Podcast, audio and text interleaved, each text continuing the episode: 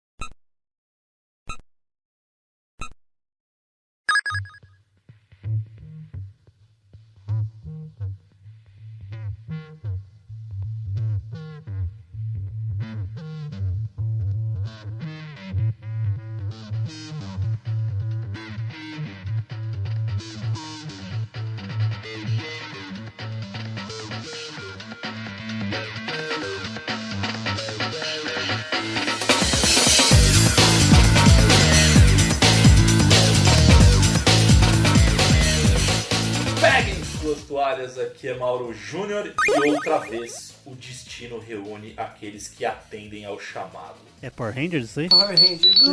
É o jogo mesmo. Ah, tá. Fala pessoal, aqui é o Thiago Reis e o homem proíbe briga de galos, mas permite a si entrar no ringue e disputar campeonatos sangrentos, ao que chama de esporte. Esporte sangrento. Olha só, Paranauê, Paranauê, Paraná, velho. Fala galera, meu nome é Matheus Reis e eu descobri que eu tenho parente no mundo dos jogos. É o Ed Gordo. Ai, sim, senhoras e senhores, estamos aqui para mais um cast, o cast de número 90. Olha, um cast redondinho, número bonito, maravilhoso. Igual o Ed. Gordo. Igual É igual o Ed Gordo. E, como vocês podem ver, o Matheus reforçou muito bem que o tema de hoje a gente vai falar sobre Tekken 3. Por que Tekken 3? Porque é da geração Play 1 e o Tekken 3 é muito melhor do que o 2 e o 1. Então a gente já quer começar Ah, é direto com o 3. É a mesma história do Street Fighter 2. Vocês ignoram o que aconteceu antes porque a história começa a partir do 3. Não, o Exato. 2 é legalzinho. E que história, hein? O, legal, o 2 é legal. Ah, mas o 3 é muito bom, velho. É Porque assim, se a gente parar pra Divisor, pensar, né? histó- é, história de jogo de luta é sempre o finalzinho, né? Você vê todos entrar numa, numa rinha de galo e aí o final da história do jogo é depois que você fecha, né? É o que, pelo menos é o que eu via de Street Fighter. Mas antes da gente começar a falar um pouquinho sobre o Tekken, vamos para as notícias da semana.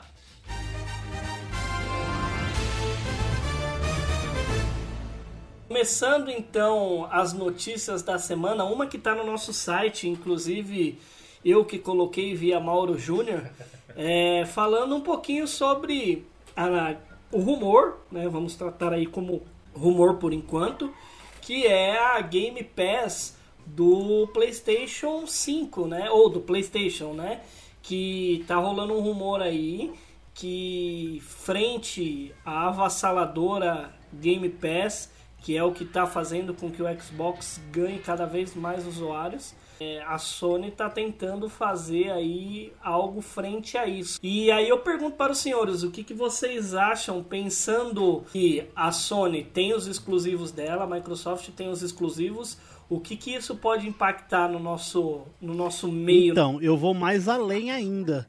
Porque um pouco antes dessa, desse rumor vazar, vazou-se outro rumor dizendo que seu Sony PlayStation 5 seria capaz de rodar jogos desde o Play 1. Então, isso pode entrar no sistema de retrocompatibilidade igual ao Game Pass, com jogos desde o PlayStation mais clássico até os jogos mais atuais. E, mano, sensacional, velho. Imagina eu jogando Parasite Eve 2 no PlayStation 5 que eu ainda não tenho. Em 4K. Saudades do que ainda não vivemos.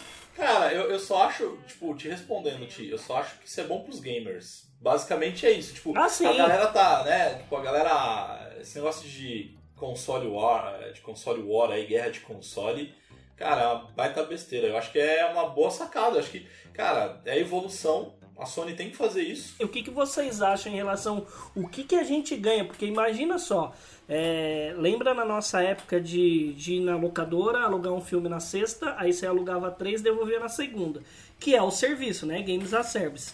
Agora você vai ter duas plataformas onde você gasta aí, vai, vamos juntar no ano Não, vamos juntar aí no ano que Não, seja, não, o, o 200 Game. Pass Ultimate, pra você ter é, os jogos no PC e no Xbox, é 150 reais no ano, velho. Então, mas vamos, vamos, vamos chutar que a Sony cobre um pouco mais. Vamos chutar aí uns 250 pau por ano. Mano, se você pegar um jogo novo hoje, AAA da, da Sony, é mais de 300 pau do Play 5. Então, é, vale muito a pena se você pegar um exclusivo. Vamos supor aí, exclusivo Sony, que a gente tem, é The Last of Us. Se você pegar outros, exclu- Uncharted, por exemplo. God of War. E ele, God of War e tiver no Day One no Sony Pass, ou sei lá como é que raio que eles vão chamar, é, vale infinitamente a pena você pagar é, durante um período de um ano uma assinatura que você pode jogar aquele jogo e, meu, eu vou, vou ser bem sincero, o Mauro eu acho que pode até complementar isso, que ele tem o Series X. É, com toda a biblioteca que tem, ele baixa o jogo, joga, pode ser da nova geração e tal, zerou, jogou, gostei, legal, vamos excluir e vamos colocar outro. Então eu acho que isso vale muito mais a pena do que você comprar da mídia física e depois, tudo bem, tem a facilidade de você revender e tal, não sei o que, ganhar uma grana aí para não sair tão no prejuízo. Mas eu acho que vale muito mais a pena o serviço do Game Pass ou do Sony Pass, que seja, do que comprar jogo, velho. Sim, isso é inclusive é o que tá fazendo o pessoal, ah, tanto eu quanto o Thiago, a gente estava até conversando aqui fora da gravação, que a gente tá pensando em pegar um Series S justamente pelo serviço. Tá ligado? E eu vou além, cara. Eu, o serviço da. Eu acho que são dois pontos que eu queria falar sobre esse assunto. Primeiro, o primeiro ponto é, cara, se acontecer, eu acho sensacional. Lógico que a gente precisa entender como é que vai ser o formato. Se for bem parecido com o Game Pass, eu acho que é um golaço assim da, da, da Sony.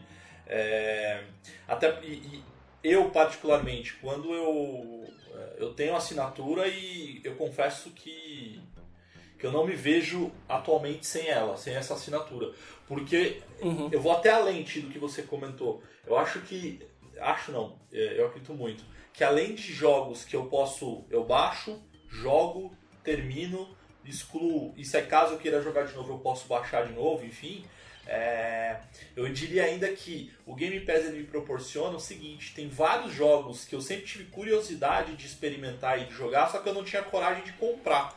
É, principalmente Uhum. alguns jogos mais indies, alguns jogos um pouco mais é, underground. Então, cara, tem vários jogos que eu me surpreendi, assim, falei, cara, eu vou tentar jogar esse aqui.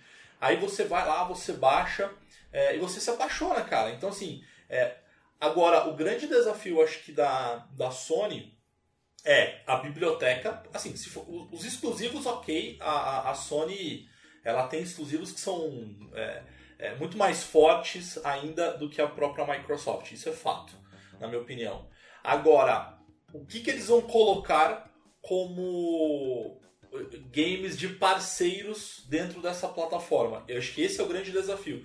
Porque o, o caminho que a Microsoft está fazendo é um caminho de praticamente só tem jogos de estúdios que ela está comprando, exatamente. Então você tem Uhum. Bethesda, você tem os, enfim, os jogos, lógico, da Microsoft, a parceria que eles fizeram com a EA.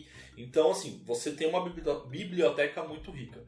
Agora, uma coisa que é um ponto, talvez, não é um ponto fraco, mas é um ponto de atenção da Sony, é o que ela está fazendo agora com os servidores do PSP do PlayStation 3. Que, enfim, vai arrancar, então tem muita gente que não vai conseguir mais acessar a loja pelo PSP. E se ele, cara, não baixou, ele vai se lascar. Então tem esse esse receio da Sony de também, cara, fazer algumas coisas que não estão legal, mas fala aí. Eu tenho minha coleção de revistas herói aqui desde a número 1. É, tenho meus bonecos, tenho meus jogos, o Mauro também tem, o Matheus também tem as coleções dele e tal. Antigamente a gente comprava os DVDs e as séries de DVD e deixava guardado.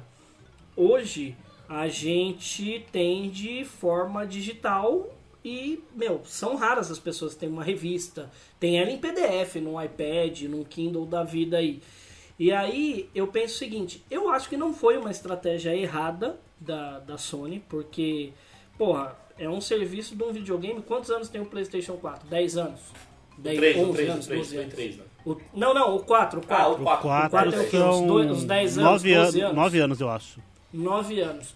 Nós temos o PlayStation 3, que, não, que nós não tínhamos internet do que a gente tem hoje. Então, eu acho que sim, o PS, o PS Vita é uma plataforma já morta, mas o PlayStation 3 a gente não tinha internet e a facilidade que a gente tem hoje. Eu acho que foi uma estratégia acertada de tirar a, a parte online do PlayStation 3, porque assim, a gente está evoluindo. Se realmente acontecer da gente conseguir jogar jogos do PlayStation 1, 2 e 3 com troféus no PlayStation 5, eu acho que faz mais do que sentido os caras. Bom, a gente não vai ter servidor, não vai ter nada no PlayStation 3, vamos encerrar. Eu acho que é a questão da evolução mesmo. Né? Então, é o que eu penso assim, ó. O, eles tiraram o PSP Errou! e o PlayStation 3 da PS, a PSN deles, né? Isso vai dar folga de servidores e a Sony ela, ela tomou muito na cara com esse sistema de vender jogo mais de uma vez. Então eu acredito que ela tá tirando eles do ar justamente para poder colocar os mesmos jogos de outra maneira no para serviço, né? Como por exemplo no Game Pass, jogar um Crisis Core no Play 5, por exemplo. E eu PSP. vou te falar, a Sony tá, a Sony tá E libera servidor, a, né? É, a Microsoft então, tá dando um banho nisso, velho. Sim. Então, eu, eu, concordo contigo, Ti. Até eu concordo em partes. É, do Play 3 eu super concordo. É, porque você consegue, por exemplo, quem tem o Play 3, você consegue encontrar com muito mais facilidade mídias físicas para você comprar. Agora, o PSP, Errou! que eu acho meio complicado. Porque é difícil você achar mídia física, quando você acha é muito cara. E eu, particularmente, assim, quando eu tinha o PSP, eu até vendi, cara. Foi um videogame que. Foi um, acho que foi o único é, videogame assim, portátil que eu vendi. Não me arrependi. Hum, até porque, assim, tem jogos bons, mas são caros. Não, mas o PSP é o grande centro PSP não, PS Vita, não, PS Vita, PS Vita. Ah, não, PS Vita. Apesar que foi desbloqueado também, né? Não, foi. Que aí também vira um centro de emulação, mas aí depois desbloquear o Switch, aí é muito melhor o Switch. É, a, a, melhor plataforma de emulação antes do Switch era o PSP, é. né? Bom, o que mais de notícia aí? O que vocês trazem mais de notícia? Bom, eu posso trazer mais uma? Mais uma? Traga. É, o Matheus não vai lembrar, mas quando a gente morava em Sumaré, a gente alugava videogame na época. Eu tinha. É, na locadora, além da gente alugar fitas, a gente alugava videogame. E aí eu lembro uma das vezes que eu aluguei o Master System em um jogo do ano que eu nasci, de 1986, está sendo lançado para o Nintendo Switch, que é Alex Kidd The Miracle World DX que é um jogo que vai lançar e que é da minha época, que eu lembro com muito carinho desse jogo. Eu já vi vídeo, já vi, meu, demais. E é um jogo que, que acompanhou a minha infância assim com Mario, assim como BMX, os jogos de verão, assim como Alex Kidd, que é esse o jogo, enfim. Sim. E é um jogo que tá lançando agora para nova geração. E cara, eu tá vi o jogo, bonitinho. meu, tá muito da hora, tá hum. muito da hora. Legal. Agora vamos lá, vamos, vamos, vamos ver a trilha sonora. Aí os caras são filha da puta que eles deixam a musiquinha do final. Aí eles deixam no finalzinho do trailer, tipo nos últimos 10 segundos do trailer, eles colocam a musiquinha pra dar a punhalada fatal, tá ligado? É Falar assim, tá foda. aqui, ó, o que você quer. Nossa, é praticamente eu, eu, o botãozinho verde da maquininha né, do cartão. Exatamente, aprovar. é uma grande esperança, assim, porque é, esses jogos que, que foram lançados, por exemplo, eu gosto muito daquele Monster é, que é o Wonder Boy lá, que é o. Ah, Monster Boy. Monster Boy, né? Que, que é o que fizeram também.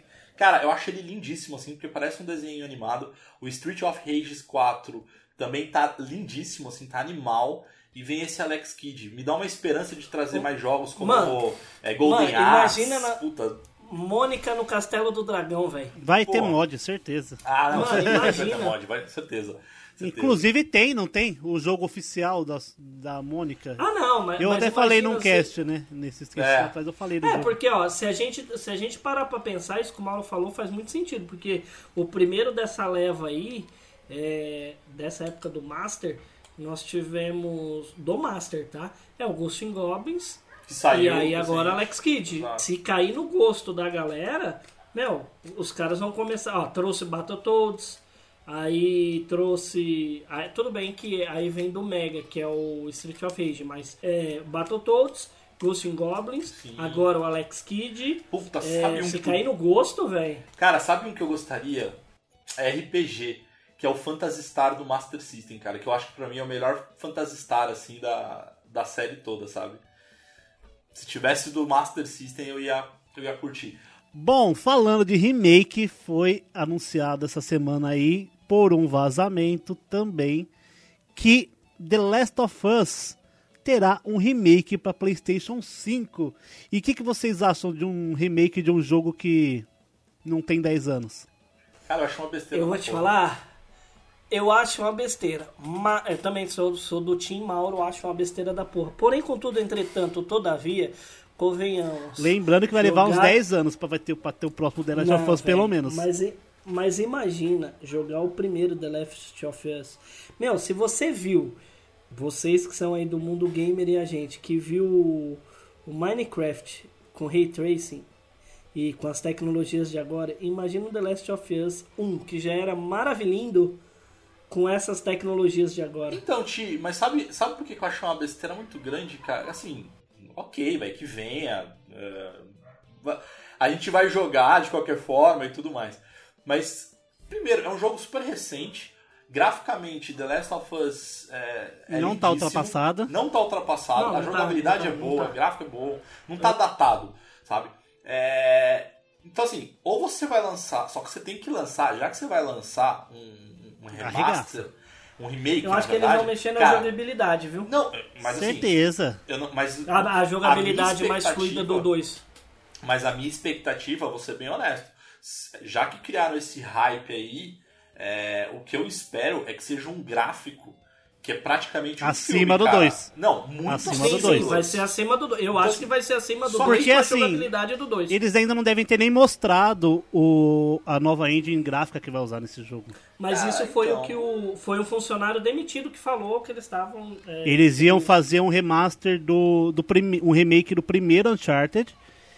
E pelo que eu entendi lá, a premissa era tão boa que eles decidiram fazer do The Last of Us e não do Uncharted. Mas eu vou te falar, é que a gente tá vivendo uma época tão de, de remake, eu quero é mais, que porque eu quero é mais porque eu quero ver Galerians e Parasitive 2.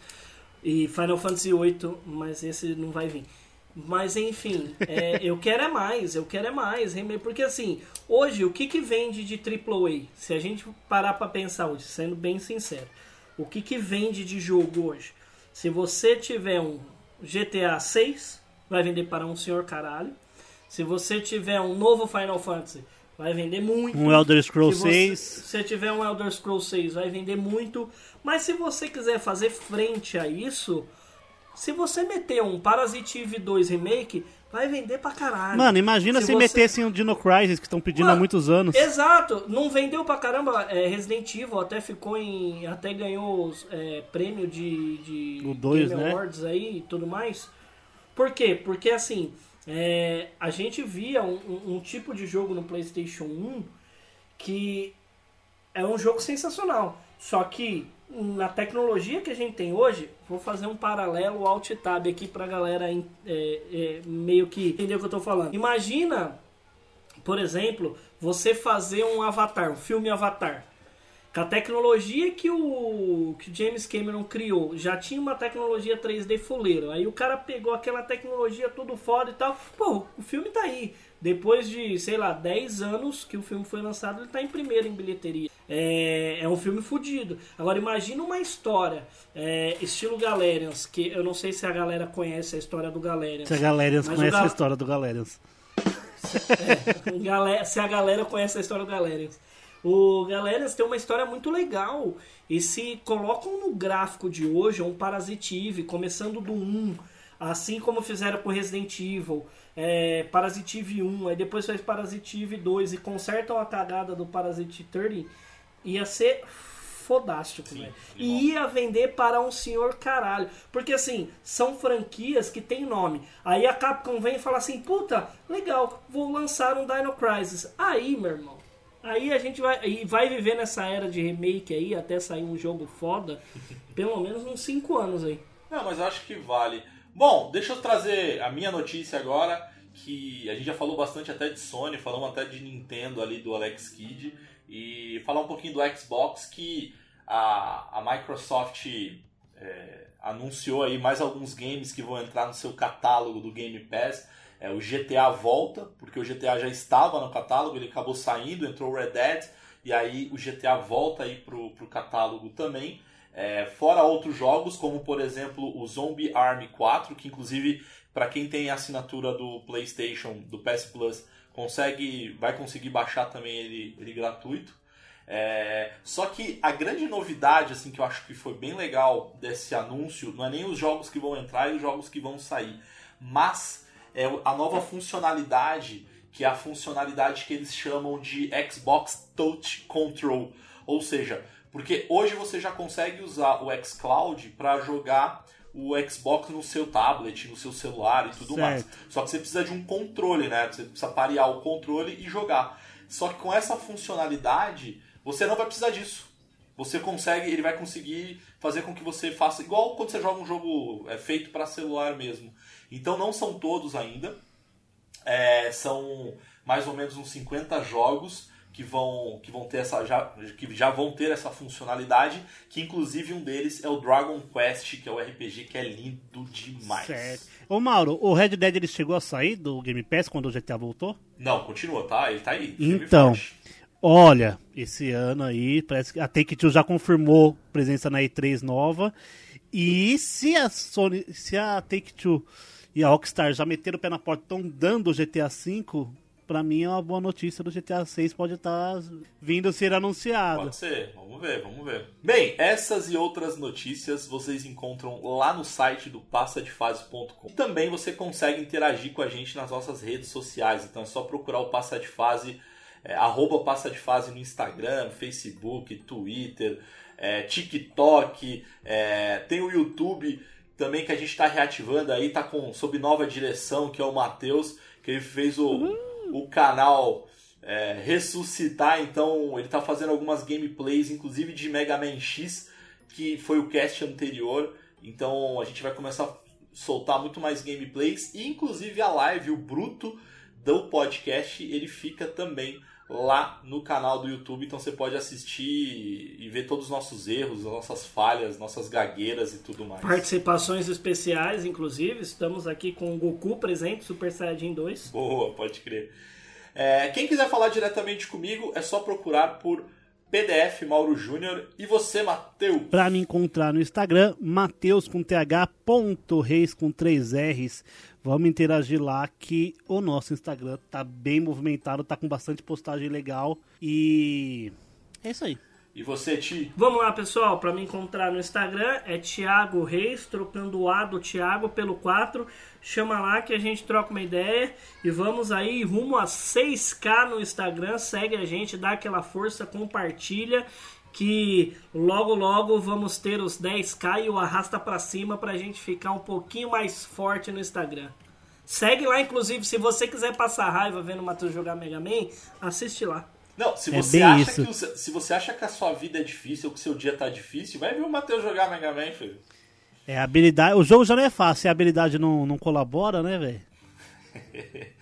e, e também dá um grande abraço aqui pra Joane e pra Amanda da nossa assessoria, porque a gente é chique agora, a gente tem uma assessoria. Então, as meninas da Acolari, um grande abraço ali. E para quem quiser, inclusive, falar com a gente, contatos, é só mandar um e-mail ali. É contato arroba passadefase.com. Obrigado, Ti. Então, senhoras e senhores, fechem os olhos, coloquem o fone de ouvido e bora para mais um Passa de Fase Cast.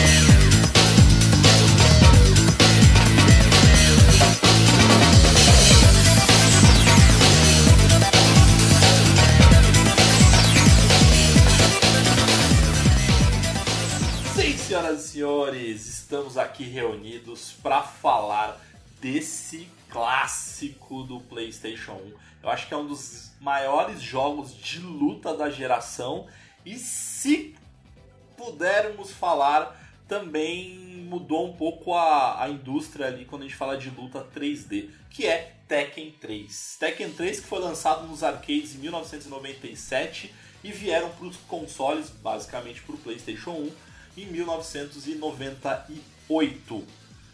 Faz bastante tempo, né? Enfim, lançado Um pela. Namco, só um pouquinho, né? Lançado pela Namco. E, Matheus, quem foi que produziu esse game? Produtor de Tekken 3 é Hajime Nakatani. Nomezinho japonês pra mim é mais fácil de pronunciar, tá, gente? Do que o Mauro. O Mauro se É. enrola um pouco. Ô, Mauro, ô, qual outro jogo bom da Namco aí que você lembra de cabeça?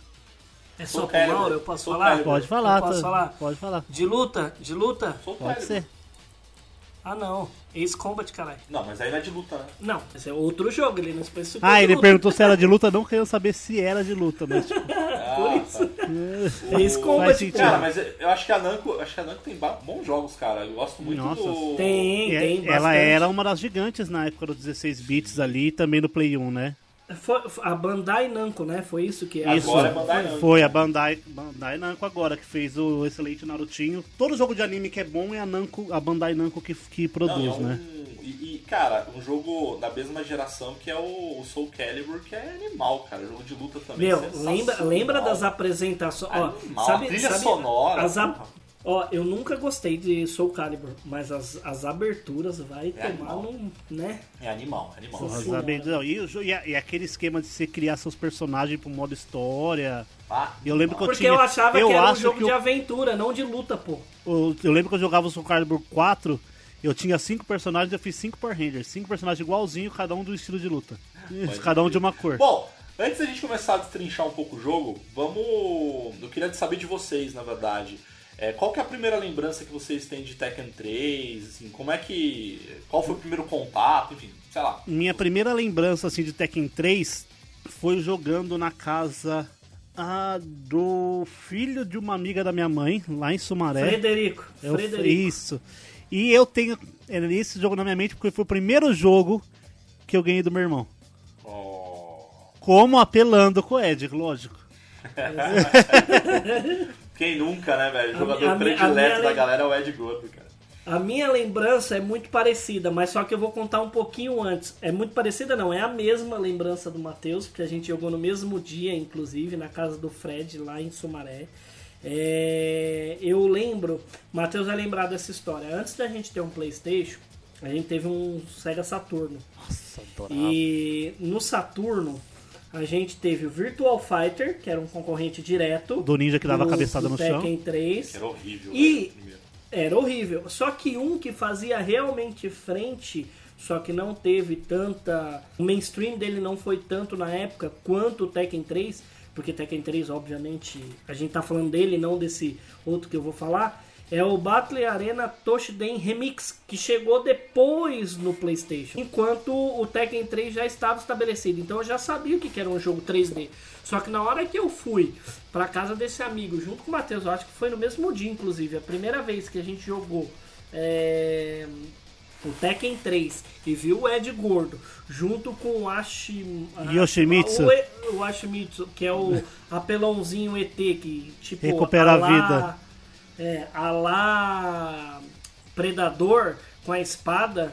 Cara, era muito foda. Foi o primeiro contato que eu tive com o Tekken 3. Isso eu posso falar sem medo de errar. Lá em 98, 90 mais ou menos. O jogo é de quando? 90, e- 98, jogo de 98. 98, 98. É, 90, não, 98. certeza que foi no mesmo ano. Certeza que foi Sim, no porque a gente ano. mudou em noven... no começo de 99, não foi? Que a gente mudou 2000. 2000. É, eu particularmente eu sempre gostei de Tekken, lógico que o, o que eu mais joguei foi o 3, mas eu joguei muito o 2 também. Eu gostava muito do 2. E só que quando, cara, Cara. quando Eu não conheço dois. Cara, o 2 é muito. Não, o 2 é muito bom. O 2 é muito bom. Lógico que o 3 ele.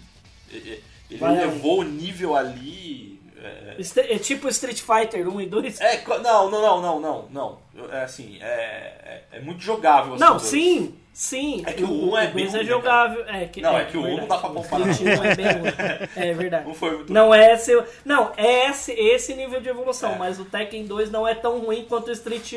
Eu imagino que seja algo tipo Street Fighter 2 e Street Fighter Alpha. Eu, na Ou verdade, se não, Move, eu Street diria- Fighter Move. Não, não, eu diria que seria uma evolução ali do Mortal Kombat 1 pro Mortal Kombat 2, cara, sabe? Tipo, Bom. o 1 é bom e o 2 é, puta, sensacional. É, é mais ou menos Ou esse três, nível. né? Ou Ultimate. três, Exato.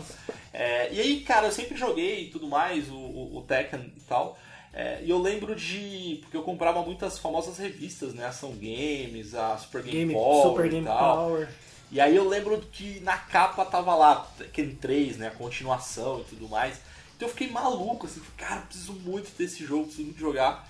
É, e foi. E a, e a lembrança que eu tenho, eu não vou conseguir é, falar qual foi a primeira lembrança.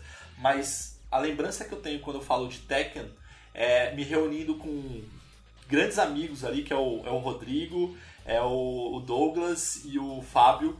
Eles iam lá em casa basicamente para jogar FIFA, é, FIFA e PES, que eles jogavam muito comigo lá, a gente fazia um campeonato interno. Mas quando teve Tekken 3, meu, a gente trocou o PES para poder só jogar o Tekken. A gente jogava demais. E eu tenho muito essa lembrança, cara, de estar reunido com os meus amigos. E uma coisa que, que eu tenho um, um carinho, é, a lembrança que me traz esse carinho muito grande do Tekken, é que diferente dos tempos atuais, em que se você quer um personagem novo você tem que pagar uma DLC caríssima, no Tekken 3, meu, ele te recompensava com, com insistência. Então, conforme você ia fechando os jogos, ou fechando os finais com os personagens, ele abria outro personagem. Ele ia liberando. Enfim, tinha algumas missões ali, tinha algumas. que a gente vai falar um pouco Qual mais que é o último, ó, o último jogo que eu lembro disso, desse mesmo esquema que o Mauro falou, é o Dragon Ball, o Fighter Z. Que você vai lutando, aí você fecha uma vez, você libera um personagem. Cara, isso é muito louco, o jogo, a porra do jogo completo, né, Mauro? Não, e, e outra coisa, né, Ti? Eu acho que jogo de luta, é, ele te dá um fator replay muito grande nesse sentido, porque aí você quer muito jogar. Eu lembro de dois jogos que me marcaram muito que tinha isso, é o Tekken e é o Marvel Super Heroes 2. Hero- É, não, exato. Marvel versus Capcom. Marvel vs Capcom. Marvel vs Capcom é, 2. Marvel Que- Super Heroes É. vs Capcom. Cara, era muito legal, porque assim, eu acho que dava. sim, dava pra você conseguir acho que quase 50 personagens, se não me falha a memória. Ah, era você tipo homogêneo o bagulho. É, e você conseguia, era jogando, aí você ganhava a moeda lá dentro do jogo, lá, a moeda virtual do jogo, e você ia trocar uma pontuação e você trocava essa pontuação por novos personagens, novas skins. Cara, é, são os dois jogos de luta assim que, que eu mais joguei justamente por conta disso. É, a? Capcom tentou, aprendeu muito, fez a lição de casa com a EA e começou a lançar, né? É, Street Fighter, aí depois lançar, depois de três anos, lançava a porra do jogo completo, a versão Arcade Edition. Aí vendia os personagens por DLC. Cara, era tão bom antigamente quando você tinha esse- esse tesão de jogar mesmo que o Mauro falou. Tipo assim, ah, eu vou jogar uma vez, aí eu desbloqueio o personagem X. Aí eu jogo outra vez, desbloqueio o Y. E tipo assim, você tem no início do jogo 10 personagens jogáveis. Só que no final você termina com 20. Então o fator replay era muito louco. Não, e outra coisa, Ti, que era bem legal, porque no Tekken você, você era obrigado, se você quisesse liberar os personagens, você era obrigado a fechar com todo mundo, porque conforme você ia fechando com cada personagem, ele te be- liberava um, um- um personagem específico, né? Então Sim. ele te, ele te forçava, no bom sentido, a poder ter a experiência com todos os lutadores, cara. Então pra mim isso é um mérito gigante, assim, do Tekken, cara. É, usufruir da obra, né? Sim, o cara se matou lá pra criar a porra do jogo falou: ó, você lembra do, lembra do Street 2? Que, porra, a gente sabia a história do Ken, que ele se casava, sabia a história do Ryu, que ele voltava pro Japão, sabia a Do história Guile, que do. voltava pra esposa e do filha, filha. Guila, e- exato, do Guile, mas tipo, todo mundo queria saber a história do Dalsin e tudo mais. E isso só você fechando com outros personagens. Mas isso dá historinha. Agora no PlayStation 1 aí em diante, que ia- liberando personagem, esse era um fator de gameplay, de replay, né? Muito top. Momento Alt Tab.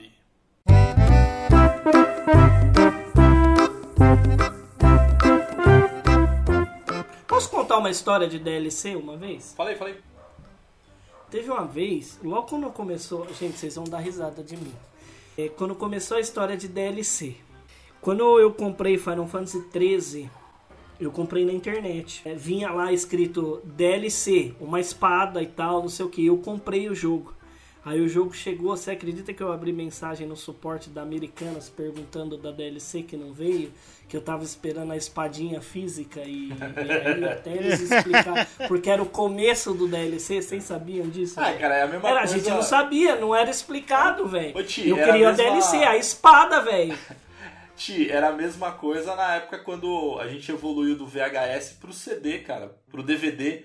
Então, cara, minha mãe quando ia na, na locadora, ela fala assim, vai devolver o DVD, mas rebobina antes. Eu falo, não, DVD não precisa. Cara, era a mesma coisa. Puta né? que pariu. É, mesmo esquema. Mesmo esquema. Nossa, eu lembro dessa cena nítida e eu abrindo mensagem no suporte, esperando a espadinha do DLC. E ainda o cara do suporte falando assim: não, a gente vai abrir um chamado, a gente vai ter que esperar o supervisor responder, porque a gente também não sabe que realmente deveria ter ido, porque tá escrito Mano. na capa que iria a espada e tal. Falei, mano, é Ô. isso? Tinha que vir a espada, caralho. Detalhe, pra quem não, pra quem não entende, DLC significa downloadable content, tipo, conteúdo baixável. O- Sabe o que eu fico imaginando agora, cara? Eu fico imaginando o, o cara que te atendeu desligando o telefone, indo lá pra loja. Mano, cadê a espada desse negócio procurando estoque? Vamos, vamos começar, começar a falar de Tekken. Matheus, vamos fazer o seguinte, cara. Vamos, vamos falar um pouco da história. Vamos iniciar falando de Tekken. Vamos falar um pouquinho da história, porque não é uma história fácil, é uma história meio complexa ali. Não chega a ser nível The King of Hearts, mas é, é uma Não, o história. Matheus ali- é o menino das histórias, né? porque eu acho que eu acho que Tekken ele começou a trazer isso, né? Trazer é, jogo de luta É com isso mesmo. história, né? Eu acho que isso é muito legal. É, lógico, a gente não vai, tá, galera, entrar no detalhe do detalhe, a gente vai falar um pouco da história base e aí a gente vai se aprofundar mais no, no Tekken 3. E, Matheus, conta aí um pouquinho da, da história de Tekken. Então, vamos começar ali. Tekken 3, como o nome diz, é o terceiro jogo da franquia. E teve dois jogos anteriores. A gente não vai entrar no mérito de comentar toda a história, porque a gente ia ficar com 30 horas de cast aqui. Baseando a história do, do Tekken 1 e 2 é o seguinte: o Heihachi Nish- Mishima, que é o aquela fusão do Akuma com o Bozo, tá ligado? Aquele cabelinho. Fusão do Akuma com o Bozo. O Heihachi Mishima, ele é dono da multinacional Mishima Zaibatsu. E ele anunciou um campeonato no maior estilo Street Fighter e Mortal Kombat, chamado o Rei do Punho de Ferro, que é um prêmio de luta para encontrar os lutadores mais fortes com dinheiro vivo em um bilhão de dólares como prêmio. Isso é a história do Tekken 1 muito resumida. E Tekken 2, é, na conclusão do segundo torneio do Punho de Ferro, o Heihachi derrota e mata o filho Kazuya, que pareceu Vegeta, inclusive, e retoma o controle da Mishima Zaibatsu que o Kazuya tinha tomado pra ele. É, porque no primeiro, né, Matheus, o Kazuya, ele toma a empresa pra ele. No final do 1, o Kazuya toma a Mishima Zaibatsu pra ele, e, ele e no final do mesma 2, o Heihachi recupera matando É. o filho. E ele faz a mesma coisa, cara. É muito, é muito curioso porque o, o, o final do primeiro, o final não, o, é o final do primeiro, o Kazuya ele joga o pai, o Heihachi, de um penhasco, né? Tanto que Não, isso é a- meme da, do, do, do Tekken. Não, É. não foi um que, um que o velho joga o cara no. Então, no- é é Exatamente. no vulcão, É aí que é a continuação. Então, no 1, um, o filho, que é o Kazuya, joga o Heihachi do penhasco. É, supostamente ele morre. A introdução do 2, o videozinho de introdução do Tekken 2, é justamente o Heihachi subindo o penhasco. Enfim, aí tem essa história toda aí que o Matheus comentou. É, e o filho, o, o Heihachi, joga o Kazuya do penhasco. Aí ele meio que se vinga ali, é, jogando o filho dele do penhasco. É, cara, é casos de família total, né, velho? Não, e dando um mega spoiler da história, que não. A É. história, né?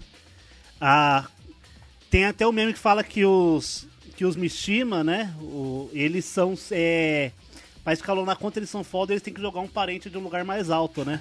Pode crer, velho. No final do Tekken 3, o. O Heihachi joga o Jin do helicóptero. É, pode crer. Então, essa família tem um, tem um, Tem um problema, estranho, né, tem um problema com jogar. Bom fora. deve ser o Natal deles, né? O Nossa, Natal. vai ser- O Natal dele. Tekken 3, a história do Tekken 3, ela começa 15 anos depois do Tekken 2. Onde faz com que vários personagens do Tekken 2 não apareçam no Tekken 3, né? É, inclusive tem um monte de filho dos personagens que no Tekken 3 é filho de um com namorado É, da outra que conhecido tem de um, filho, é- pra- é uma- principalmente pra justificar a, fa- a falta dos personagens do Tekken 2, eles justificam no 3 que é o filho de um com o outro ou é o pupilo de um com o outro.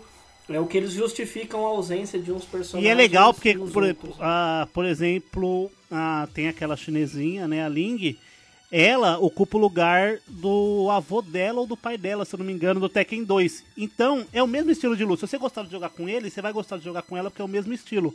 Só muda o personagem. Isso é bem da hora da mecânica do Legal. jogo. E ele dá uma sensação, é, não sei pra vocês, mas como eu falei, como eu joguei muito o 2, é, ele dava uma sensação de, de continuação. Então era muito legal você ver o Heihachi, que no 2 ele tinha o cabelo de bozo, né, mas o cabelo preto, e aí no 3 ele já tava com o cabelo grisalho.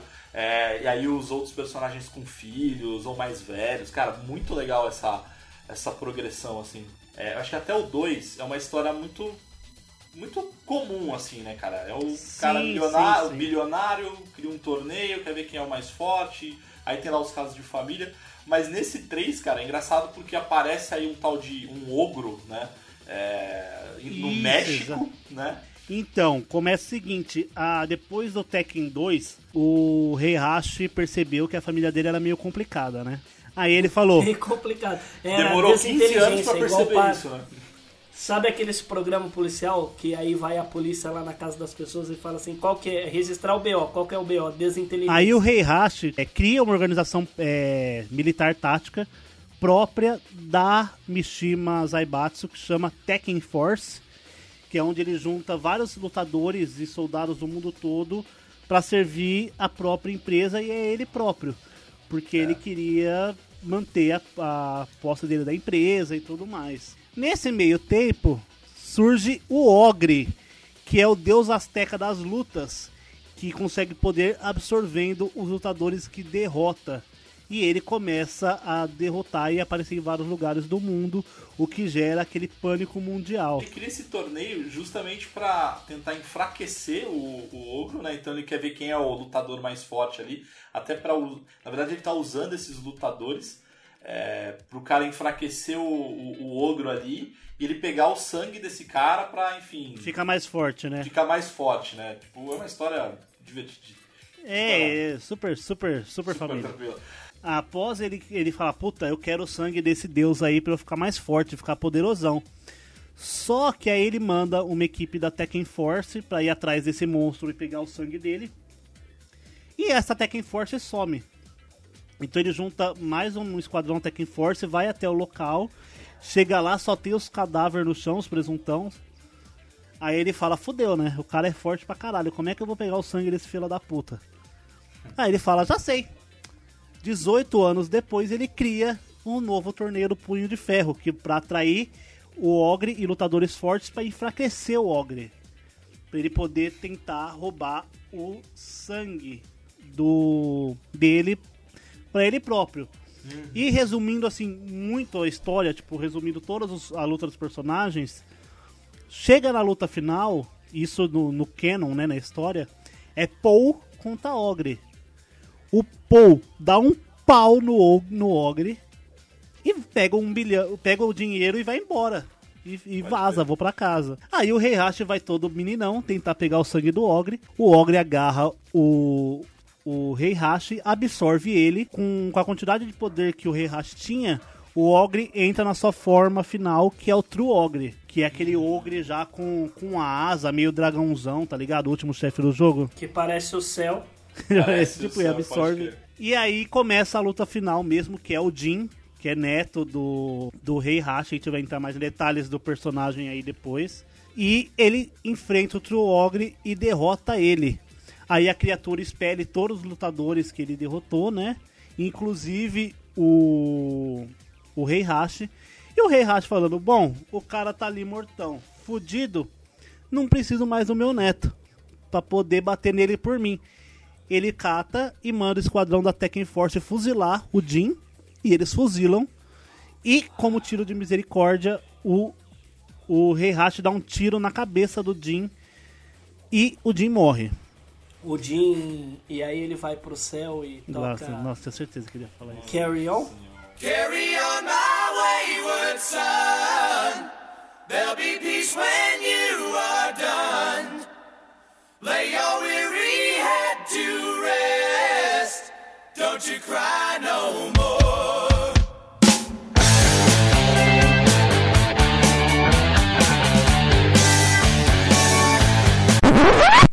Então, o Jin. Depois do Jin tomar esse tiraço no- na sua cabeça e aparentemente morrer, ele estava sendo levado embora pelo Rei Hashi no helicóptero, onde o Rei Hashi joga o Jin do helicóptero morto já. Só que o Jin ele começa a ser ressuscitado pelo espírito demoníaco que, tá, que tem dentro dele. Aí ele vai dar um, pai, um pau nos soldados, dá um pau no Rei Hashi. Aí o Rei Hashi sai voando, começa a cair do, do- da sede da empresa. Aí o Jin cria asas é, negras, salva o Rei Hashi, coloca o Rei Hashi no chão e vai embora voando. E aí a cena final do jogo é o Rei Hashi olhando o Jin voando na lua, assim, com as asinhas abertas. E esse é a história bem resumida do Tekken 3. Assim, bem resumida, tipo, pulando da, do- da premissa até as lutas importantes finais do jogo, né? Of Iron Fist Tournament.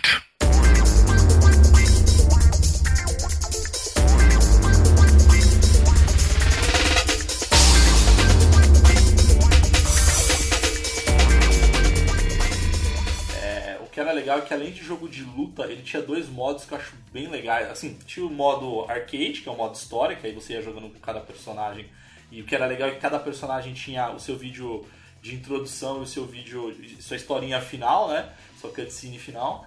É, mas ele tinha dois modos ali, tinha o modo versus e tudo mais. Mas o que mais me chamava a atenção era um modo chamado é, modo Tekken Force, que era basicamente um jogo de beaten up do, do Tekken. Então, pra quem gosta de beaten up, dá pra jogar com os personagens do Tekken. Ele lembra muito aquele Mortal Kombat de Play 1, né? O Special Forces, né? É, ele é bem nessa pegada. E também tinha o Tekken Ball, que era tipo um vôlei com, com queimada com os personagens. Era tipo, basicamente um minigame pra você conseguir juntar moeda e comprar personagem e skin e coisas no, no menu do jogo. Basicamente o jogo é, é- esse Tekken Ball aí basicamente é uma mistura de vôlei com queimada, como você falou, né, Matheus? E te- vou dar uma curiosidade aqui pra vocês, porque o, o Tekken, os lutadores era só no punho, né? Porrada ali na mão. O único personagem que usava arma é o Yoshimitsu, que ele usava uma espada. Tem né? um sabre de luz. É, não sei se vocês sabiam, mas se você jogar com o Yoshimitsu esse Tekken Ball, se você der um golpe especial ali, ele fura a bola. E aí ele toma dano. Ah, que da hora, não sabia. É, vai tentar roubar isso que dá, velho. Bom, vamos, vamos entrar nos personagens. Lógico, a gente não vai ficar falando no detalhe, tá, galera? Senão vai ser um cast também de 8 horas ali. Mas a gente vai É. falar de uma forma bem sucinta, falar um pouquinho do, do resuminho aí de cada personagem. É, porque cada personagem, igual a gente falou, cada personagem tem a sua motivação pra estar ali. Eu acho que dentro de, de todos os personagens, eu acho que depois de Street 2, o único. Eu não sei vocês, mas personagem brasileiro que teve, eu acho que foi só nesse jogo expressivo, depois do Blanco. É. né?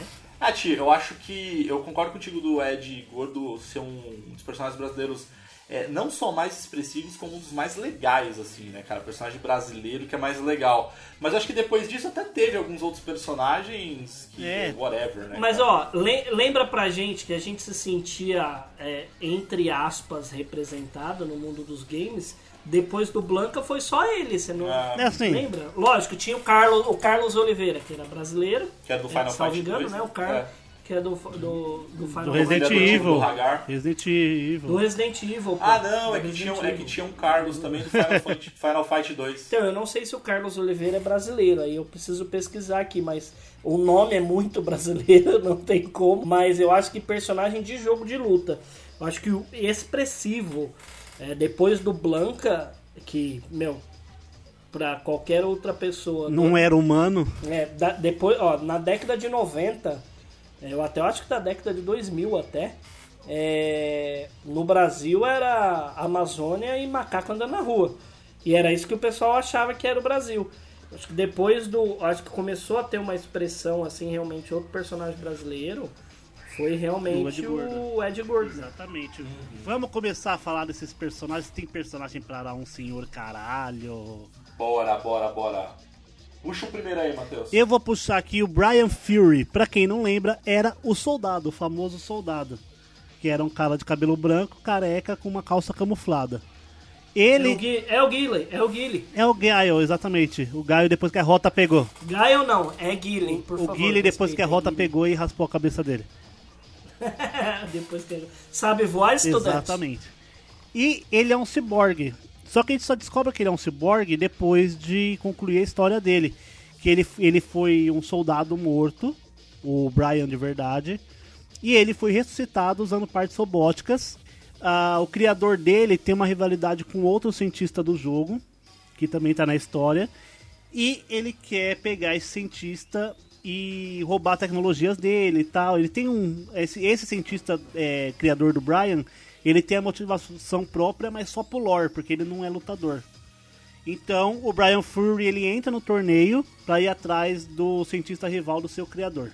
É, acho que o, o- o próximo personagem eu queria, eu queria puxar aqui, porque particularmente eu gosto bastante dele, que é o King. Que na verdade não é o King, é o King 2, né? Porque o, o King é aquele lutador Com de máscara western, de, né? de leopardo. ma- máscara de leopardo. É, Máscara, aí isso que eu descobri recentemente. E o que eu falo que é recentemente é Tipo, tipo, hoje. há algumas horas. É. Eu sempre achei que era a porra de uma cabeça, não era uma Não, máscara. porra, ele é lutador de luta livre, tipo. Então, mas é que tá, durante o jogo ele ruge como se fosse um leopardo, um tigre. É, mas tal. no final Eu ele tira que- a máscara, né? No final ele tira a máscara. Exa então, aí depois que eu fui, fui olhar e tal, eu falei assim, caralho, é uma máscara, tipo a lá Lucha Libre. Ô, Mauro, a Lai Inosuke do Demon Slayer, né? Ah, total, velho. Total. Pode crer. Tô viciado em, Fica aí, cara. fica aí a dica de novo, Demon Cara, é Slayer de novo no Netflix. É animal, eu tô assistindo. É porque assim, ah, entrando um pouco mais a fundo nessa parte do King que eu acho que é bem da hora. Ele, ah, ele era amigo do King, do, do primeiro Tekken. Era uma criancinha que, quando o King não estava lutando, o King ia por orfanato e ensinava alguns golpes de luta para esse menino e catava o dinheiro dos prêmios para dar por orfanato. E, de- e depois que o King morreu, começou a acabar o dinheiro. Aí esse menino já era grande, porque ele, é, ele era criança no final do Tekken 2, 15 anos atrás, né? Aí ele pega a máscara do King, treina, entra em vários campeonatos, perde todos, entre dicas de passagem. E um cara vê ele e fala: Tô ligado, tô manjando em qualquer esse rolê aí. Que é o Armor King, que é aquele King de Leopardo das Neves com umas armaduras e tal. Que é uma skin do King, né? Só que na história ele é outro personagem, do King. que ele é um mestre do King. Aí ele ensina o, o King 2 a lutar como King pra poder usar o nome com honra do King, assim. E ele entra no torneio justamente pra ir atrás do assassino do King original que tem, que tem ligações com a Mishima Zaibatsu. Puxa o próximo aí, Ti. Bom, vamos falar do Ed Gordo. O Ed Gordo. O Thiago é Sabe, sabe, ele ele não segue a ordem da É- nossa é- pauta. É, lógico, filho. Eu não, segue, tudo, eu né? não sigo a ordem. que pariu, eu, eu, eu só conheço a história do Ed, porque eu joguei muito com o Ed, velho. O Ed é aquele Ken Masters, que sempre viveu em família rica. É, sempre tratou muito bem todas as pessoas. E aí chegou uma época que ele tava lá e o pai dele tinha sido baleado. Aí no leito de morte do pai, né, o pai quase morrendo lá, ele descobriu que o pai dele estava ajudando a polícia. E aí, ah, ah, contra os traficantes, enfim, aí o pai dele falou assim: Olha, é melhor você falar que você me matou e ir preso, que você fica mais seguro do que você é, ir atrás dos bandidos e tudo mais. Aí o que que acontece? Ele faz isso, aí ele é preso, e aí na prisão ele conhece um cara brasileiro que é mestre de capoeira, e aí treina com ele durante oito anos, e aí vira mestre de capoeira, enfim, e aí por conta de bom comportamento ele acaba sendo solto. E aí na hora que ele é solto, é espírito de vingança, né? Vamos atrás de quem matou meu pai. E aí ele fica sabendo do torneio, a lá é, Mortal Kombat, né? ele fica sabendo do torneio e vai lá vingar o, a morte do pai, enfim, né? Essa é a história do Ed Gordo, porque ele aprendeu a capoeira com o mestre. É engraçado E dessa parte do mais Ed- apelão, mais velho. apelão. Nossa, velho, nossa, E demais, o, demais, demais, o, demais. o engraçado dessa história do Ed é que ele vai atrás da, do campeonato justamente para encontrar a Mishima Zenba- Zaibatsu, que ele quer ajuda para ir atrás dos bandidos, né? Porque é a empresa mais poderosa que existe. Só que a organização criminosa é controlada pela Mishima Zaibatsu. É, e é engraçado que, tipo assim, é, para você ver o quanto que é apelão Ed, é, não sei se vocês sabem, mas o MMA é, é Mix Martial Arts, né? A única arte marcial que é proibida no MMA é a capoeira. Por quê?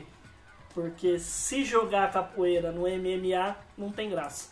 Porque é uma, é uma arte queria. marcial muito, mu- Não, então, eu também queria ver um capoeirista É bater em dança, qualquer né? um. Qualquer golpe que você dá, você tá dançando, entre aspas, e é tudo golpe é, muito bem colocado.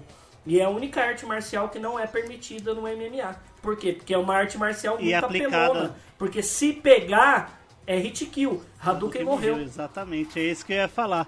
E bem utilizada é, é potencialmente fatal, né? Exato. Fatal de fatal mortal mesmo. The king of Iron Fist Tournament. Puxando aqui da nossa sequência, a gente tem o Jin, que é o neto do Rei Hashi, que ele é ele tem, se eu não me engano, 15 anos na história do Tekken 3. Ele nasceu três anos após o Rei Hashi tomar a, a Mishima Zaibatsu de volta. E, vendo o potencial do neto, o, o Rei Hashi treina ele para usar ele é, em futuros planos tal. E quando ele é grande, ele descobre essa, essa parada do Ogre e fala: Já era, filho. O Jin é o cara, eu vou mandar ele pra cima do Ogre. Que ele vai deixar o Ogre fraquinho pra eu ir lá e pegar o sangue dele pra mim. E é por isso que o Jin entra no torneio, por conta do avô Boa. dele. E aí a gente tem o Paul com uma história super Profunda. é, profunda. Basicamente, o, to- o Paul ele entra no torneio porque ele quer desafiantes mais fortes, só isso. E aí ele chama o LOL, que é o filho do... Aquele, aquele filho da puta fala assim: Vamos lá, te escondo na bagagem, vamos comigo. É isso. o Paul falou pro Lau, aí E foi, foi tipo exatamente isso. lá. E os dois foram, Foi o. Paul e o LOL. E os dois isso. E foram. os dois, tipo. Detalhe, só um, só um, um adendo. Ah, o Paul é aquele é o cara de cabelo de cabelo pra, loiro pra cima e kimono vermelho que tem aquele soco maldito que é hit kill. Então, eu ia falar isso agora, é isso que eu ia falar, Matheus. Ele tem esse golpe que se você consegue pegar o teu adversário, É um você abraço. mata na hora. o Hadouken adversário. morreu. É Hadouken Cara, morreu. muito legal isso. É Hadouken, literalmente Hadouken morreu. E o Lau, ele é aquele chinês com um bigodinho pra baixo assim, que é tipo É o Fumanchu. Bruce Lee, cara. É o Fumanchu, só que ele é um cozinheiro, ele usa aquela roupa de cozinheiro branca. Ele é o Bruce Lee, cara. Tipo, é, é- claramente ele é o Bruce Lee, tanto é que e tem uma skin, inclusive, do próprio é, Tekken 3 ali, que se você desbloqueia, que é aquele uniforme, que é uma roupa do Bruce Lee, que o Bruce Lee participa de um filme lá que ele tá todo de amarelo, que inclusive tem referência no Kill Bill, enfim. Então é o Bruce Lee, cara. Exatamente. O LOL. É. E aí a gente tem depois o Yoshimitsu, que, meu, acumula dinheiro depois de, de trabalhar a vida inteira e tudo mais, aí ele resolve ajudar um, um amiguinho que tá tentando, que é um amigo cientista, que ele tá tentando é, ressuscitar a filha dele depois de um congelamento criogênico. Só que para isso ele precisa de o DNA de, olha só, coincidentemente, de um bichinho, de um ogrozinho, né, que tá no DNA desse cara. Então ele entra no torneio para conseguir o DNA do ogro. E uma curiosidade que o Yoshimitsu, é, ele a cada, cada versão do Tekken, desde o 1, 2, 3, 4, por aí afora, ele sempre tem uma roupa diferente, né? Ele não é um, um que você é, tá acostumado com um determinado visual, ele sempre muda o visual. E uma outra curiosidade é que ele é um personagem que participou é, ativamente, inclusive, da história do Soul, Soul Calibur Então ele é um personagem que tá tanto na história do Tekken quanto do Soul Calibur. É o universo, é universo compartilhado ou não? Só tá lá participando? É assim, é assim, eu acredito que o Yoshimitsu é, deve ser tipo um um legado, uma não é o nome dele, tipo, é como se fosse uma coisa que é passada de geração em geração. Inclusive, é o personagem mais difícil de se jogar no Tekken, só que se você, você domina, é um abraço, tipo, você não toma dano de jeito Ele nenhum. é bom demais. Alô, É Akuma? verdade. Basicamente. Ele tem um golpe, cara, ele tem um golpe ali que ele, ele faz uma pirueta lá com a espada, que é um, um golpe super forte. Só que se você não consegue atingir o personagem, ele fica tonto e cai. E aí você É um abraço. fica vulnerável. É um abraço. Ele tem né, um cara? counter muito forte, que ele fica em cima da espada também. E ele tem um, É, ne- um que ele fica rodando no chão de perna cruzada que enche a vida. Bem de boa. Pode crer. Sabe quem que eu lembro dele? Lembra do, do desenho, do anime é, High School Girl? Quando o, o personagem ele aprende a usar o pilão Aham. rodado do, do Zangief. É, é o mesmo esquema do Zangief. Se você não conseguir pegar, você toma uma sequência de golpe fudido. Mas se você pega o pilão rodado do Zangief nos outros inimigos, a, a, a vida vai lá embaixo. O sanguinho, na né? Exatamente. A gente chamava de sanguinho e Zangief. Zangief. Bom, seguindo aqui pro próximo personagem, tem o Lei, que curiosamente duvido que seja por coincidência, ele é um policial. O Lei, o Lei, cara, é o Jack Chan. É o Jack Chan, exatamente. Ele vai pro torneio por conta do desaparecimento das pessoas é, que estão participando do torneio que o Ogre tá absorvendo, né? Então, fala, tem pessoas desaparecendo, eu sou lutador, vou participar do torneio para descobrir mais. É um, é um enredo do filme do Jack Chan. É. Aí tem o Gunjack, né? Que é um robô criado por uma mina que era amiga do Jack do, do jogo do Tekken 2, né? É o Jack 2, né? É o Exato. Jack 2. E aí, que é o Jack 2, e aí foi destruído por um. Mano, por um essa raio cena, pra quem jogou o 2, eu vi esse, é assim, a menininha tá muito É feliz muito brincando e o, e o Jack brincando com ela. Aí cai o laser do satélite do céu, atravessa as costas, a cabeça e as costas do, do, do Jack e ele cai sentado morto. E a menininha fica brincando assim porque ela só vê ele de frente. E aí, e é consequência, né? Tanto é que quando ele cria esse novo, um novo robô, né? Que Gun Jack, que é o Jack com o arma na Jack, mão, né? Exato. É, é, inclusive, por conta disso, em consequência disso, traz um escudo para justamente se proteger E no final do Gunjack, ah, tentam matar ele com esse laser ele usa esse escudo no, no filminho final do Gunjack. E esse Gunjack é basicamente o, o Barret do Final Fantasy. É uma mistura do Barret com o Jax. Pode crer, cara, pode crer. Guarangue. E basicamente ele treina no seu dojo desde criança e ganhava dinheiro com lutas ilegais. Cara, é isso. Né, na rua. E também, ah, não só lutas legais, mas como ele juntava os amigos para induzir apostas. Quando ele é, a aposta estava muito forte nele, ele mesmo apostava no, no adversário uma grana alta e perdia de propósito. Ou quando estava muito forte pro inimigo, os amigos dele apostavam muito alto no inimigo e ele dava um pau no inimigo para ganhar mais dinheiro. Porque ele tinha apostado nele é, mesmo. Pra ajudar, né? É, manipulação de valor de aposta aí dos amigos dele, né? Aí, um certo dia nessas brigas de rua, E aí ele, ele, ele tem o azar de conhecer o, o Jin e tomar um pau do Jin. aham, E aí ele tem duas motivações. Ele tem a, a- a motivação de entrar no torneio justamente pra ter uma revanche com o Jin. E a outra é a motivação do porque o Ogre ele matou o seu sensei. Então ele quer se vingar também do Ogre justamente por conta disso. Bom, a Lin- aí a gente tem também a Lin Xiao, né? Que treinava desde criança, porque, meu, olha essa, essa plot twist, é muito foda. ela treinava desde criança porque ela tinha um sonho de ir pra Disney, tipo um Play Center, tá ligado? Ela queria ter, ela queria montar um, cara. Ela queria ter. montar Ela queria Disney, né, ter um cara? Play Center, tipo assim, lembra do filme do Riquinho, que a gente assistiu várias vezes na sessão da tarde, que ele tinha um parque de diversões em casa? Tipo isso. Ela queria ter um parquinho de diversão em casa a lá Play Center, né? E aí, pra isso, ela queria ganhar o torneio para ganhar a grana e construir o parquinho de diversão dela. Ela queria um Hop Harry que no quintal de casa, que inclusive hoje se a gente esfregar o braço muito tomando um banho, a gente acha o carimbo do Play Na mão. Center no, no braço. Não, é do engraçado do filminho da, da Ling Xiaomi aí, que ela invade o navio, né, da... da da, da Mishima, dá um pau em todo mundo, detalhe que ela é adolescente, tem 14 anos, tá ligado? Dá um pau em todo mundo, porque ela queria pedir um parque de diversões pro, pro Rei Hashi. Ela fala, me dá um parque? Ele fala, não, ganha o torneio que você vai ter um parque. Aí eu faço um parque pra você com dinheiro. Que ele, né, tem as estruturas, só pega o dinheiro e faz o parque. E é da hora, ah, porque eu não sei exatamente o nome, mas ela é neta ou filha do chinês do jogo anterior.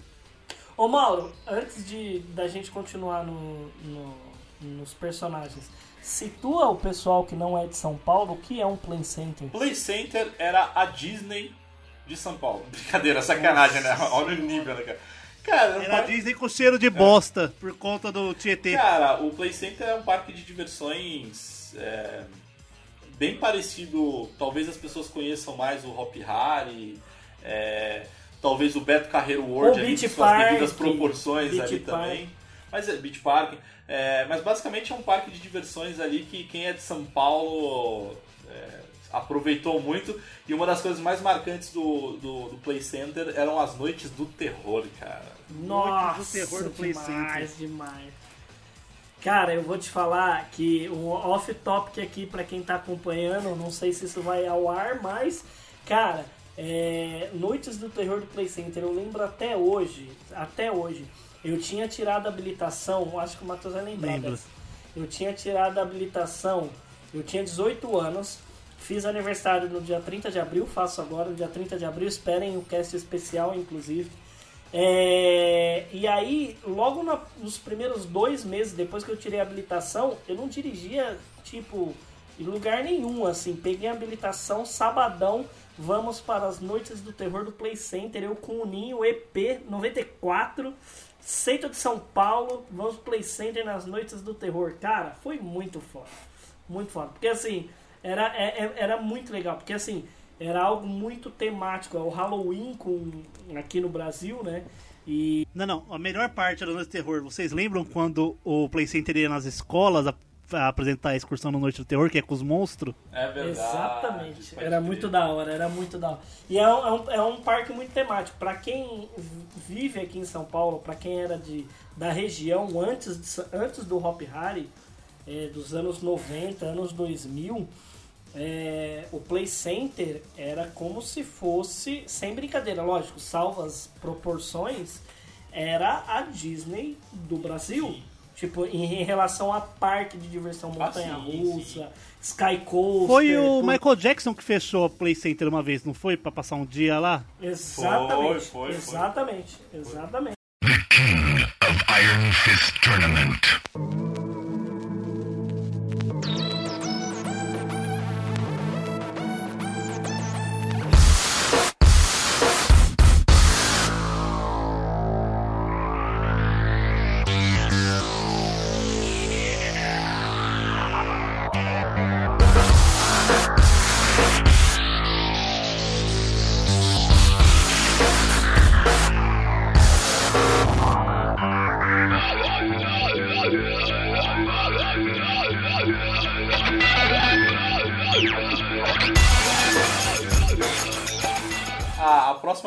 Personagem é a, é a Julia, né? Que é uma, é uma índia.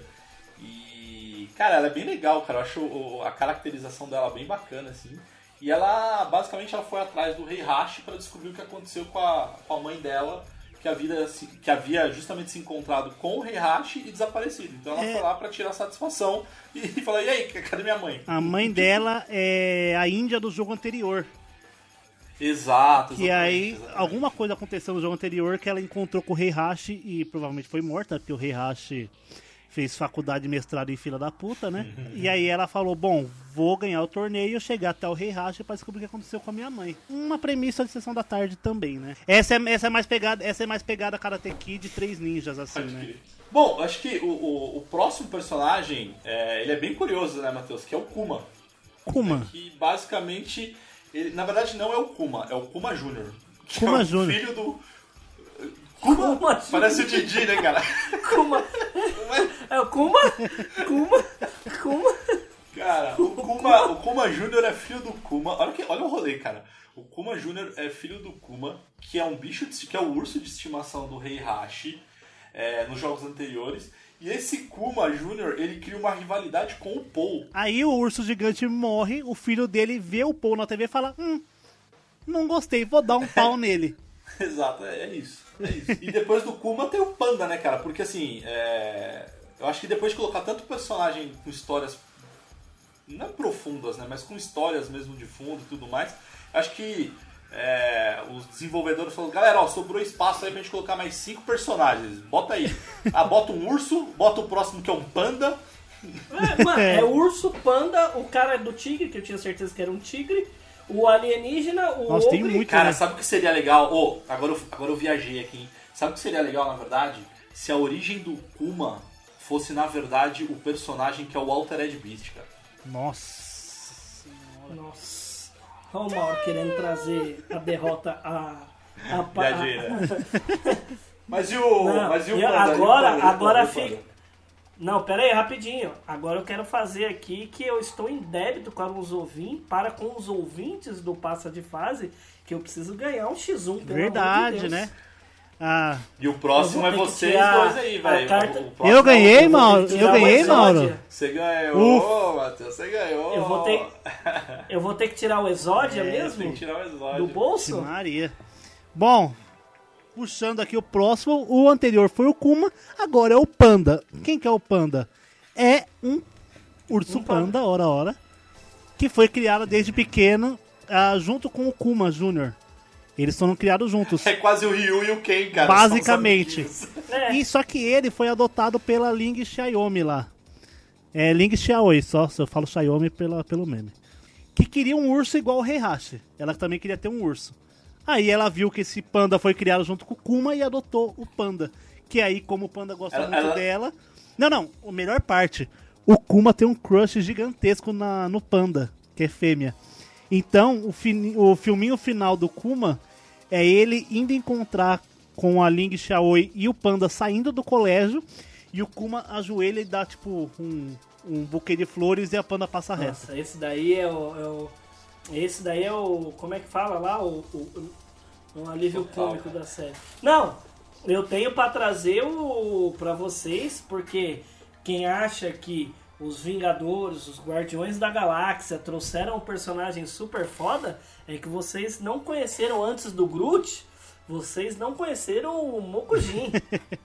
Meu, o Mokujin, que nada mais é do que uma pessoa madeira, né? É o que Pinóquio. ganha vi- ganhou vida pra. É o Pinóquio. Ganhou vida pra proteger a humanidade. Quem é Pinóquio perto de. É bem isso.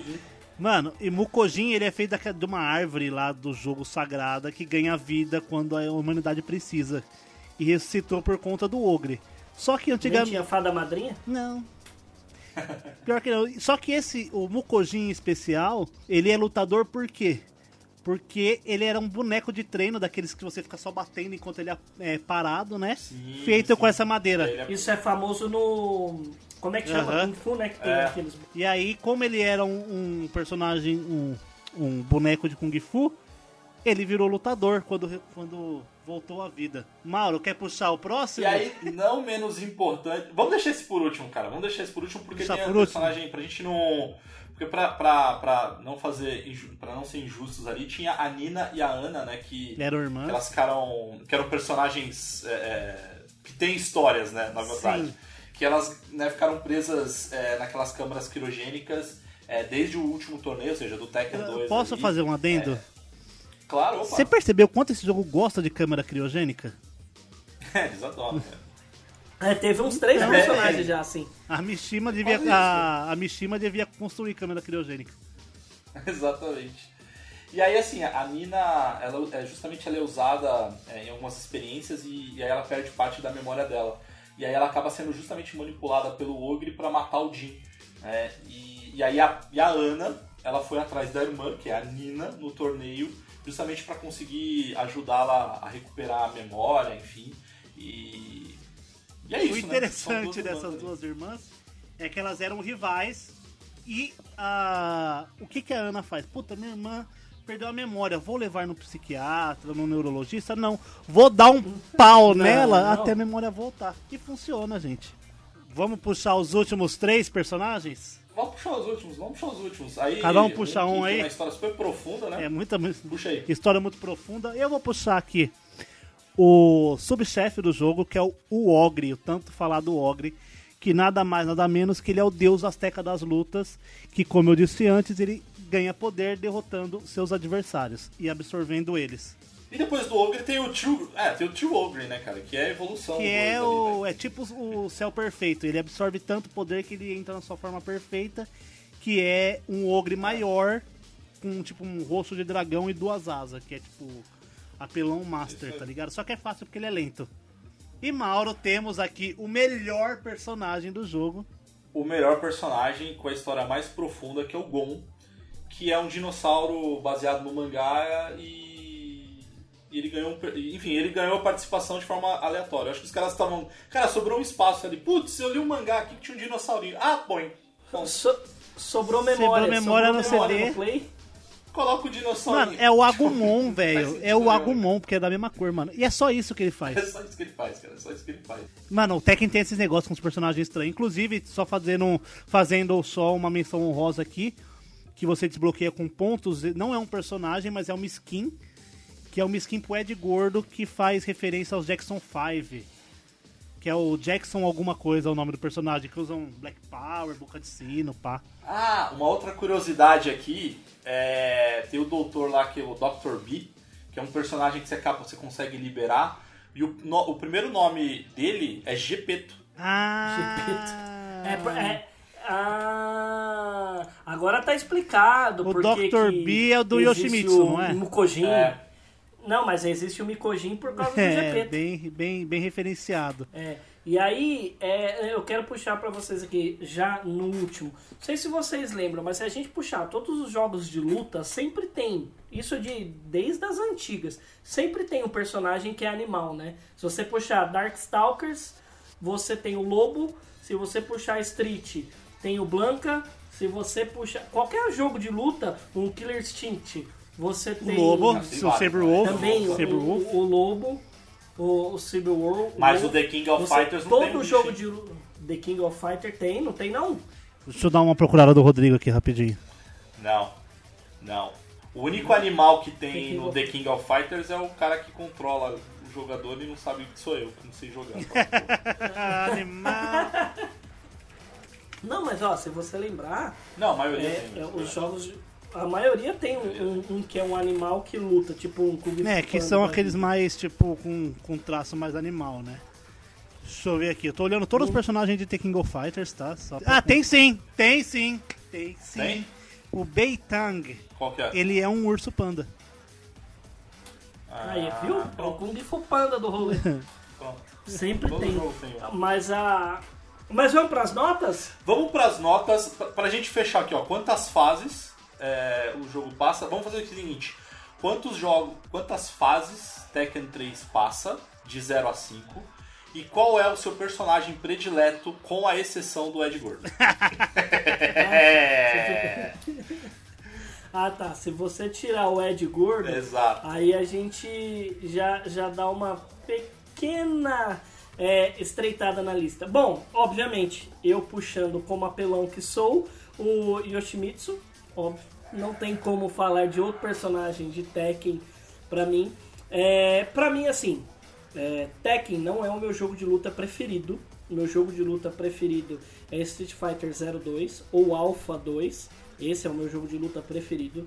Qualquer playland da vida que tiver, qualquer coisa que tiver, eu vou jogar Street Fighter 02 e fecho de olho fechado, porque eu gosto muito isso. Meu, foi o jogo da minha infância de luta. E mas o Otimitsu eu aprendi a jogar com ele porque eu apanhei muito dele do Fred na época.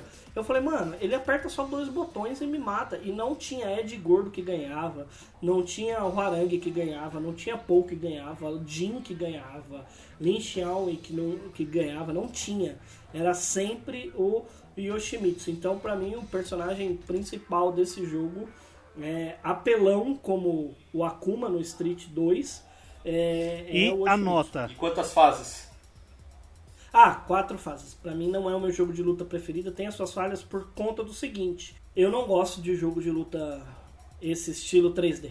É, Pra mim é, é 2D, pode ter o gráfico que for de Street 5, mas é, jogo 3D de luta pra mim não. vai. Bom, para mim eu vou dar ali. ah, eu tô entre dúvida de 3 e 4. A minha nota aqui entre 3 e 4. Provavelmente 3,5. Só três e meio, três fases e um checkpoint. 3,5 ali. Porque assim, é um jogo muito bom. É um jogo muito bom. Porém, pra mim não é o melhor Tekken. Tem Tekken dois. Tag tá na. Pra tá mim na- o tá Tekken na 3, lista não, aí, pra mim o Tekken 3 é o melhor. O Tekken Tag fica em 4, porque em quarto, porque depois do Tekken 3 vem o Tekken 4 e o Tekken 7. Pra mim, o Tekken 7 é o supra-sumo dos Tekken. Bem legal. E É bem bom mesmo. e personagem pra mim, o personagem que eu mais gosto assim de jogar é o Huarang, tirando o Ed, porque se você souber jogar com o X e com bolinha que são os chutes, ah, ele tem um sistema legal que o bolinha é uma perna e o X é a outra. Então se você conseguir ficar tipo equilibrando, ele fica girando, tipo, ele apoia num pé só, e eu ficava brincando de tentar zerar o jogo com sem colocar os dois pés no chão. Tipo, levantava uma perna no começo da luta e batia no cara só com uma perna até o final do jogo. E você, Maurão? Cara, eu dou. Eu dou quatro fases e um checkpoint, quatro fases e meia ali. Porque foi um dos jogos de luta que eu mais joguei do Playstation 1, assim, eu me diverti demais, eu tenho uma lembrança afetiva com meus amigos indo lá em casa jogar e tal. É, e o meu personagem, tirando o Ed Gordo, era o Paul, porque o que eu gostava do Paul era isso, cara. Você dava. Você conseguia dar um único golpe ali você derrotava o seu inimigo. Então assim, eu adorava irritar os meus amigos, porque eles pegavam os outros personagens, então eles batiam, batiam, batiam. Aí quando eles achavam que ia ganhar, eu com o único golpe eu ganhava. Parecia coisa de anime, assim, sabe, de desenho animado. Bem filha da mãe, assim. Então é o meu personagem predileto é o, é o Paul. E. Ô Ti, Hum. seja sincero, vai. Seu personagem predileto é o Yoshimitsu, não é porque o, o Fred ele jogava muito. Não, cara, que será ruim pra cacete. Mas ele É, provavelmente. Podia ter o Akuma que eu não ganhava.